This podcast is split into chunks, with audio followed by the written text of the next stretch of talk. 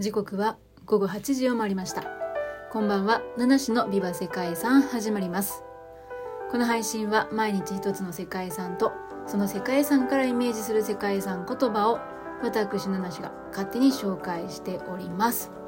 はい今日も収録配信遅くなっております。11月25日の夜ですね。いやもう本当に11月ももう終わりじゃないですか。1週間切ってますね。よくよく考えると。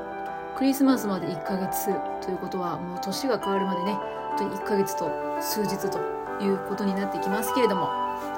えー、皆さん年末に向けてもろもろ準備は大丈夫そうでしょうか、えー、ちょうどえー、っとなんだブラックフライデーがね、えー、終わったところですかね、えー、何かいろいろ買い物されたりうんクリスマスとかねその他準備。はかどってるよっていう方いらっしゃいますでしょうか。さて今日はですね独立記念日だそうですよ。どこの国か。スリナム共和国です。スリナム共和国ですね。1975年のこの日南米のスリナムがオランダから独立したとのことです。はい。ご存知ですか？スリナム共和国。うんとね、まあ割と国になったのはね、新しいっていうことですけれども、スリナム共和国は南アメリカの北東部に位置しております。東にフランス領のギニア、西にガイアナ、そして南にブラジルと国境を接していて、北はカリブ海、えー、と大西洋にも面していると。いうところですね。まあ、そんな位置関係となっております。えーと、南アメリカですね。南米で最小の独立国なんだそうですよ。ということで今日はですね、そんなスリナム共和国の世界遺産をご紹介したいと思います。世界遺産はパラマリボ市街歴史地区です。はい。国のね、新しい名前の国となったこのスリナム共和国となってからはもちろん歴史は浅いんですけれども、まあそれまでにね、えー、長い歴史があります。パラマリボというのはスリナムの首都でございます。世界遺産はパラマリボのうちコロニアル様式の街並みが残る区画を対象としていますということで、このコロニアル様式っていうのを聞いただけでなんとなくね、あんな街並みかなってイメージできる方もいらっしゃるでしょうか。あちょっと BGM ね、えー、失敗してしまいましたね。またちょっと巻き戻しましょう。ちょっと一旦ね BGM をね戻しますね。はいということでさてさて、えー、何の話でしたでしょうか。えー、パラマリボ。あパラマリボ。スリナム共和国の首都ということなんですけどもこのパラマリボ市街歴史地区はですね最大の特徴というのが中南米に多く残るスペインやポルトガルの旧市街旧植民都市ではなくて例外的にオランダの様式とクリオーリョの様式が融合しているというのが特徴なんだそうですね。スリナム川というね、河口の上流左岸に位置していて、ここは歴史地区ですね。現地民と文化と西欧の、あ、現地民の文化と、えー、西欧のね、えー、ヨーロッパの文化の混じり合ったクリオーリョにオランダの様式が合わさった独特な景観ということで、クリオーリョというのは、えー、まスペインとかですかね。スペインの植民地でスペイン人を、えー、親として現地で生まれた人々のことをクリオーリョというふうに言うんですけれども、だからこのパラマリボはスペインとかね、そのポルトガル、えー、のが作った都市づくりっていうのだけじゃなくて、え、オランダの様式とその、ま、スペイン人スペインの方を親として、え、現地で生まれた人々この文化が混じり合ってるという意味ですね。えー、まあ、白い壁と張り出したベランダ。これが特徴的な木造建築が見られるそうですね。これが旧オランダ植民地時代の特徴をそのまま残しているものだそうです木造のね建造物ということなんですけれどもパラマリボでは木造の家屋が中心の建造物群となっているんですけども過去の大火事では深刻な被害を受けたこともあるそうです。ただその度に修復であったり、えー、再建が行われてその際にも伝統な様式っていうのを守ることに注意が払われてきたということだそうですね、まあ、そういった建築様式とか伝統に、まあ、こだわりを持っていたみたいなまあ、そんなイメージなんでしょうかね。さて、えーまあ、歴史のお話ですけれどもこのスリナムという国は、えー、ブラジルの北側にあるっていうふうに言ったんですけども南米で唯一のオランダ語を公用語とする国ということで、えー、オランダの植民地時代があったっていうことですよね。で、えー、1975年に独立するまでは、まあ、オランダのえー、植民地だったと。植民地、まあ、オランダの、えー、国だというイメージですかね。えー、そういう植民地化の歴史っていうのは、まあ、当然南米なのでヨーロッパの人たちがね入ってきた、まあ、15世紀頃ですか。1499年のスペイン人アロンソ・デ・オヘダとフアン・デ・ラ・コサですね、えー、この方がこの周辺の土地を発見した時に遡ります。植民地化をめぐって本格的にこの場所の植民地化をめぐって争っていたのがイギリスとオランダだったそうですね。うん。だからえっ、ー、と最初は1630年にイギリス人が入植して1650年にイギリス植民地の首都になったということですね。まあまあなんか話が一気に飛んでしまいましたけどもおそらくまあ、この場所にスペインの人がねこう近くをエリアを発見したということなのでいろんな国の人が来たんじゃないでしょうか。最終的に本格的に争ったのがイギリスとオランダだったということで最初はイギリス人がね本格的に入植して植民地を作った、ね、そしてその首都となったということですね。パラマリボという呼び名自体は1614年にオランダ人が先住民の村落であるパルマルボとか、えー、パルムルボ。この近くに交易拠点を築いたっていうことで、え、記録されているみたいなんですけれども、えー、この今正式にパラマリボっていうふうに呼ばれるようになったのはイングランド王国とオランダ共和国の間で締結された講和条約であるブレーダ条約でえスリナムがオランダ領と決まった1667年から始まったものなのだそうです。はい、でその後パラマリボはずっと、え、1975年の独立までオランダが領有することとなりオランダの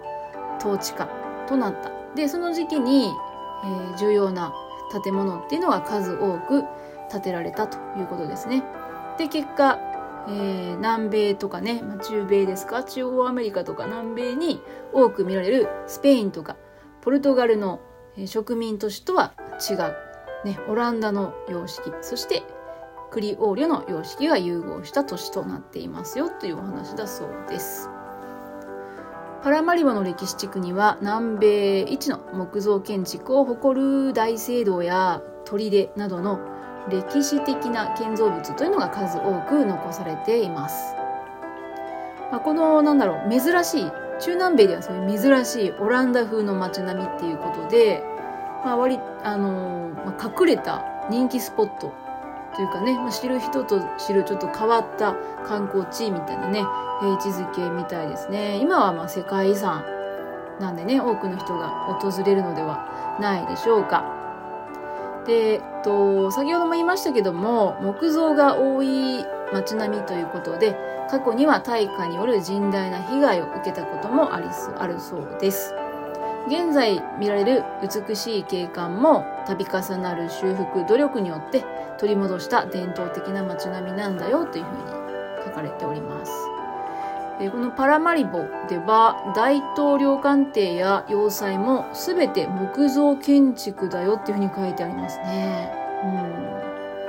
1996年に国会議事堂が火事で焼け落ちてしまって重要文書が失われるっていうこともあったみたいですだけど今も歴史的な風景を伝えるということで、まあ、世界遺産にもなってるんでね、えー、いきなりいやコンクリートの、えー、官邸にあ国会議事堂にしようやとはなかなかならないんでしょうね。はい、でこのパラマリボですね多くの宗教とか人種が混在する場所で他では味わえないような独特な雰囲気を持っておりますよということだそうです。世界遺産にふさわしい美しい景色が広がるパラマリボを代表する建物建造物の一つがゼーランディア要塞。だそうです。スリナム川の岸辺に佇む要塞で1667年に建てられたんですけれどもこれはパラマリボに現存する最古の建造物だそうです。イギリス人によって建てられたんですけども18世紀になるとオランダ人によって改築されました。外壁に赤レンガを使用した石造りの星型要塞となっているそうですね。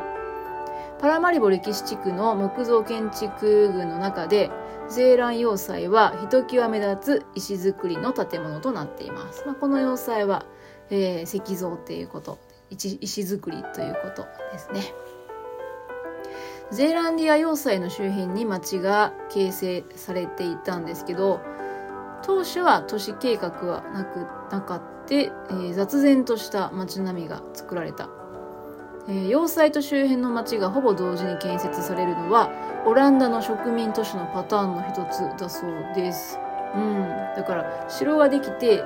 まあ、それを中心にじゃあどんな都市にしていきますか？っていうわけじゃなくて城を作りながらまあ、あの道を作ったり家を作ったりしていくっていうことだけどそんなしっかりとした都市設計っていうのがないまま作られたっていうことですか。うん。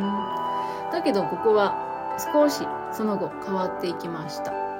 1682年にパラマリボの権益がオランダ西インド会社に売却されるとアムステルダム市などが出資しましてスリナム特殊法人というのが設立されたそうですね。そして、えー、そのスリナム特殊法人というこの会社になるんですかね、組織がパラマリボに都市計画を持ち込みまして、1683年から整然とした町が形成されていったと。そんな背景があるそうです。18世紀の半ばまではゼランディア要塞の西側に地域が拡大していった。合わせてゼランディア要塞の補強のためにニューアムステルダム要塞の建設も行われました、まあ、どんどん強化されていったっていうことですねゼーランディア要塞周辺の建物は貝殻層の地層の上に建てられていたんですけども沼沢沼沢地からの隆起で形成された、えー、地盤のために排水目的の運河というのもね整えられていったということでなんとなく運河っていうとねやっぱりちょっとオランダっぽいね開発の仕方だなって勝手に思ったりします。当時は、えー、スリナムでのサトウキビ栽培のプランテーション開発なんかも進められていた時期だったということで、えー、だからサトウキビをね作るプランテーションっていうかなんだろうサトウキビ畑ですか？うん。とかもう拡大していたんじゃないでしょうかね。だからそれに伴って、えー、まあ、人ももちろん増えるでしょうから地域の拡大っていうためにその都市機能を整備していくっていう必要もあったみたいですねでこの時期に作られた街並みがコロニアル様式に典型的な格子状の街路を、えー、格子状の街路これをね基調とすると住居はそれでも木造で建設され続けたということだそうですね。はい、ということで、えーまあ、そんな都市づくりが、まあ、オランダによって作られた、えー、都市それがパラマリボということだそうです。ということで、えー、その後どうなっていったか、え、どうなっていったんでしたっけ？えー、今も観光客には人気の場所となっておりますね。うん。うん。まあその頃からずっと続いている伝統っていうのがあるということのようです。はい。まあ、雑にまとめましたが本日の世界遺産言葉は例外的ですね。例外的。ま中南米では珍しい、えオランダによる都市ねということだったみたいです。はい。ということで本日も最後までお聴きいただきましてありがとうございます。パラマリボ市街歴史地区をご紹介しました。では皆様素敵な夜をお過ごしください。ナナシでした。